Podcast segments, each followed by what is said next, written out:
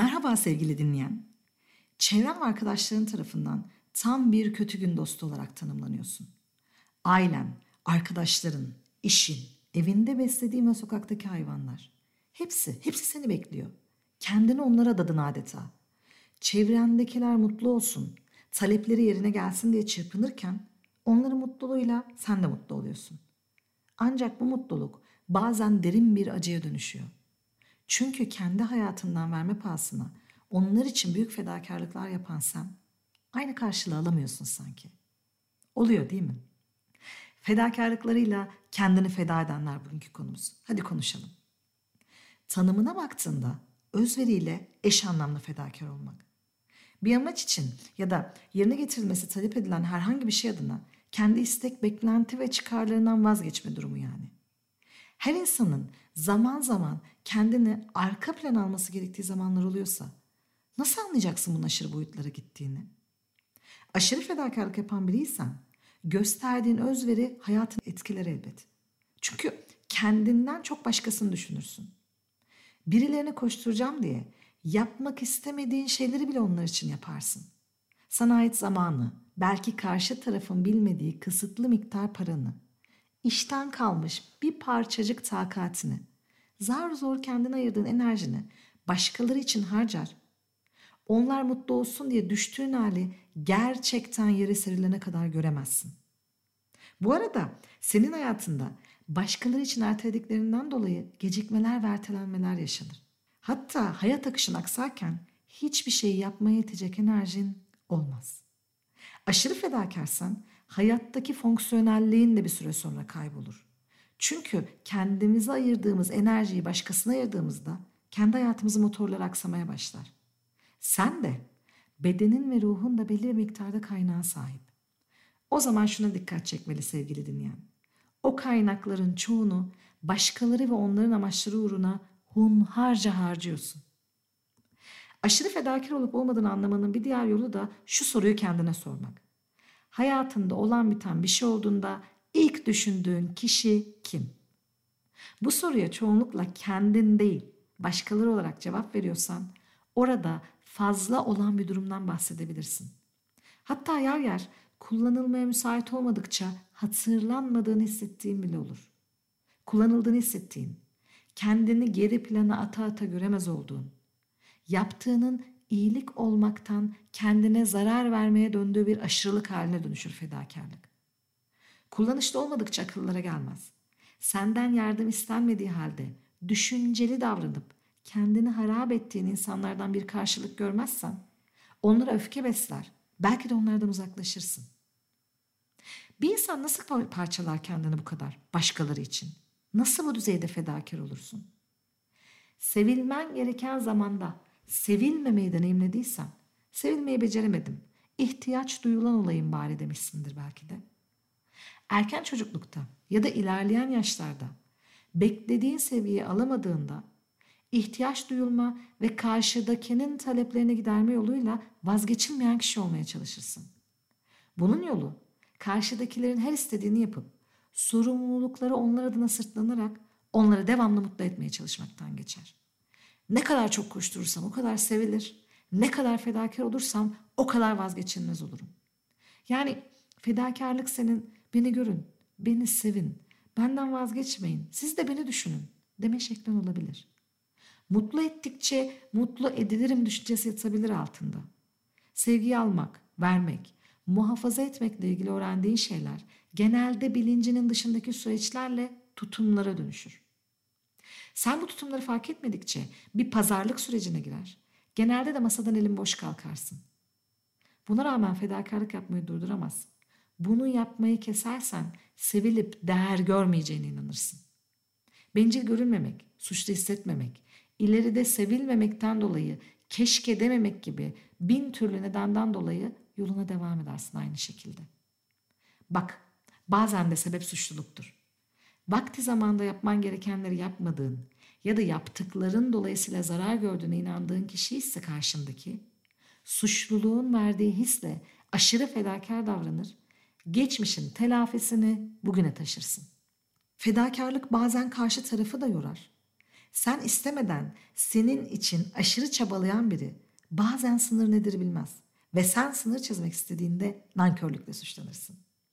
Yani kendine zarar veren fedakar sana da verebilir zararı. Şöyle düşün. Bazen aileden birinin elinden gelenin en fazlasını yapma gayreti ileride senin için pranga bir hikayeye dönüşür. Gerekmediği halde tüm hayatını sana adayan ve büyüyene dek senin için tüm ihtiyaçlarından vazgeçen anne, baba, kardeş ya da bakım üstlenen bir başka kişiyi düşün. Bak büyük sorumluluk ve büyük beklentileri karşılama ihtiyacı gizlenir altında bu hikayenin. Senin için saçını süpürge eden bu kişinin hakkını öde öde bitiremezsin. Ve günü geldiğinde karşılıksız bir çek vermiş gibi olur. En ufak beklentisi karşılamadığında. Sen de ezilirsin. Bazen bu fedakarlığın bir manipülasyon aracı olduğunu, arkadaşlık ilişkin ya da duygusal ilişkinde fark edebilirsin. Bu çok önemli. Buna dikkat etmelisin. Her istediğini yaparak seni kimsenin bu kadar sevemeyeceğini, kimsenin senin için bu kadar şey yapamayacağını iddia eden bir sevgili, bir eş ya da her anında yanında olup kimsenin seni bu kadar kollamayıp hayatındaki en iyi dostunu olduğunu iddia eden bir arkadaş. Düşünsene. Nasıl da buram buram altyazı kokuyor değil mi? Sana çok yatırım yaptım. En çok beni sevecek, en çok benden vazgeçemeyeceksin. Hesabın adı bu. E ödeyecek bir ödeme aracın da yok. Ne olur? Bunalırsın. Sevilmek, hakkında olumlu izlenimler olması, hayır diyememek, suçluluktan kurtulmak. Sebebi ne olursa olsun, yoğun fedakarlık davranışların her zaman amaçladığın duyguları getirmez. Bunun en büyük nedeni senin hep veren taraf olman. İnsanlar neden şikayet etsin ki? Her talep ettiğinde koşan ve kendinden veren. Hatta bazen kendisi dile getirilmeden onun için koşturan birisi var. Her daim ondan önce onun mutluluğu için çabalayan birisi. Elbette hemencecik kabul eder ve alışır. Karşı taraf hiçbir emek etmeden, çaba harcamadan elde ettiği lüksü bir süre sonra lüks olarak bile görmekten vazgeçer. Bu davranışları sürekli hale getirdiğinde görevin olur. Sen kendini feda ederken önemsemediğinden kendini, karşı taraf da sana gereken önemi vermez. Çoğunlukla hiçbir şey almadan verip hemen hiç karşılık görmediğin halde devam ettiğin için bir süre sonra yaptıkların değerden düşer. Senden karşı tarafa akan çabanın damlasını karşı taraftan kendine doğru göremezsin. Bu yüzden kendinden verdiğin çaba önemsizleştirilir bir süre sonra. Olması gereken buymuş gibi sıradanlaştırılır. Hatta insanlar seni suistimal etmekte bile sakınca görmez. Sevilmek, iyi hissetmek için çıktığın yoldan, sevilmeyen, değer görmeyen, önemsemeyip suistimal edilen mutsuz biri olarak dönersin. İşte kendine verdiğin zarar konusunda bu hisler sende kırmızı ışık yakmalı. Aşırı fedakarlığın kırılganlık getirmesi de kendine verdiğin zararlardan biri. Veriyor ama almıyorsun. Seviyor, ilgi gösteriyor. Kendinden önce onu düşünüyor. Ama aynı sevgi ve ilgiyi, aynı düşünceliliği görmüyorsun. Bir yerden sonra umudunu kaybettirebilir bu sana. Aynı özeni görmedikçe o yükselen kırgınlık ve kızgınlığın, karamsarlık, hatta depresif bir ruh yapısına dönüştüğünü görebilirsin. Birileri için bir şeyler yapmak sana iyi geliyorsa da bu fedakar davranış tarzına sahip olmak eninde sonunda zarar verir sana. Değersizlik, sevgi ararken aksi yönde bulduğun sevgisizlik, kızgınlık, çaresizlik, umutsuzluk gibi yaşantıları deneyimleye deneyimleye daha da kötü bir yola girersin. Hele ki aşırı bir haldeysen her şeyi feda etme riskine sahipsin demektir. Bu kendini tüketeceğin kaçınılmaz bir yolun taşlarını döşemek değil de nedir? Fedakarlık özellikle bizim gibi kültürlerde desteklenen bir şey bilirsin. Anne, eş, evlat, kardeş, hatta delicesine çalıştığın işinde çalışan. Bu rollerde fedakarlık etmen beklenir. Desteklenir, övülür. Anneysen asla şikayet etmemeli, en mükemmeli olmalısın. Çalışansan ekmek kapın için iki saat fazla çalışırsın, eline mi yapışır? Evlat kardeşsen zaten anne babaya saygısızlık, ayıp, yasak, günah. Büyükleri eleştirmek suçtur yahu. İçeriden desteklenen savlarına bir de toplumun desteğini ekle. Neden bu kadar derine işlediğini anlarsın içindeki fedakarlığın. Bunca çabanın sonuçsuz kalması aslında çıkış yolunu bulman bakımından fırsat. Çünkü anlama şansı sunar sana. Her ne kadar fark ettiklerine mutsuz olsan da aşırıya kaçan fedakarlık davranışlarını fark et önce. Sonra içinde ancak karşımdakini öncelersem sevilirim. İhtiyaç duyulursam benden vazgeçemezler diyen o ses var ya, o sesi sustur. Herkesin bu hayatta kendisi olduğu için sevilmeye hakkı var. Seni de sadece sen olduğun için sevenler oldu. Olmaya da devam edecek. Kendin olmak başkası için var olmanın ağırlığından kurtaracak seni. Belki de belki de o sevilme duygun daha derinlerde bir yaraya bağlı. O zaman yardım iste kendin olabilmek için. Psikolojik destekle üstesinden gel kendini geri plana atmanın. Bu yolla sevgi almak, vazgeçilmez olmanın sende yarattığı yükten kurtul. Kurtulmadan çözemezsin çünkü. Sırf o fedakar olmak adına reddedemediğin, kendinden verip hayır diyemediğin anları yakala. Basit ama ağzından çıkan çok zor bir kelime hayır biliyorum. Hatta sorumluluğu almana alışkın, konforundan vazgeçmeyenlerin suçlamalarıyla karşılaşacak. O seviyeyi kaybetmek istemeyen tarafın var ya, korkudan dona kalacak ilk başlarda belki. Ama küçük küçük kendi hayatın ve önceliklerine dönmen gerek. Bunun için küçük adımlarla yaptığın aşırı fedakarlıkların dozunu azaltmalı. Belki de sen insanlara sormadan koşturur, onlar istemeden yardım ederken hiç sesini çıkarmadın, beklentini iletmedin, yardım istemedin. Buna dikkat ettin mi?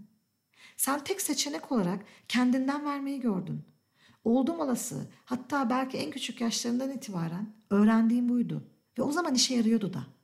Ama artık seni tüketen, yoran, üzen ve hayal kırıklığına uğratan bir şeyden vazgeçmenin zamanı geldi, geçiyor. E büyüdük biraz. Sen iyi olmadıktan sonra iyi olmaları için çabaladığın insanlara da bir faydan olamayacağına göre için için içine çekilip biraz uzak durmayı denemelisin. Bunca çırpınan uzak durduğunda insanlar fark edip sana ulaşmaya çalışabilir. Ya da gerçekten yakın gördüklerini duygularını açıp destek isteyebilirsin. Böylelikle alma verme dengesi içinde ilişkiler kurmayı öğrendiğin gibi aradığın ilgi ve desteği daha sağlıklı bir şekilde alır, değerli ve güçlü hissedersin. Çok uzun yolları tek başına yürüme çabanın bir süre sonra seni öfkeli, kaygılı, depresif bir yapmasındansa yardım istemekte bir taşla iki kuş vurursun. Hem kendini feda etmeye değiştirdiğin bir adım olur bu hem de kendi iç dünyandan vermeden sevilmek adına bilinç dışında gönderdiğin bir mesajdır yardım istemek. Ha, karşındakiler sana yardım etmeyebilir. Senin yaptıklarını yapmayabilir. O kişilerle istediğin sonucu alamazsan bu da sana bir mesajdır. Gereksiz bir kalabalık için kendine feda etmiş olmak acı gelse de ileride daha derinden açılmış bir yarayla fark etmemiş olacaksın bunu en azından. O zaman vazgeçersin. Kendini parçalara ayırdın. Her bir parçan ayrı ayrı savaştı herkes için. Bir miktar eksilmiş hissediyorsun biliyorum.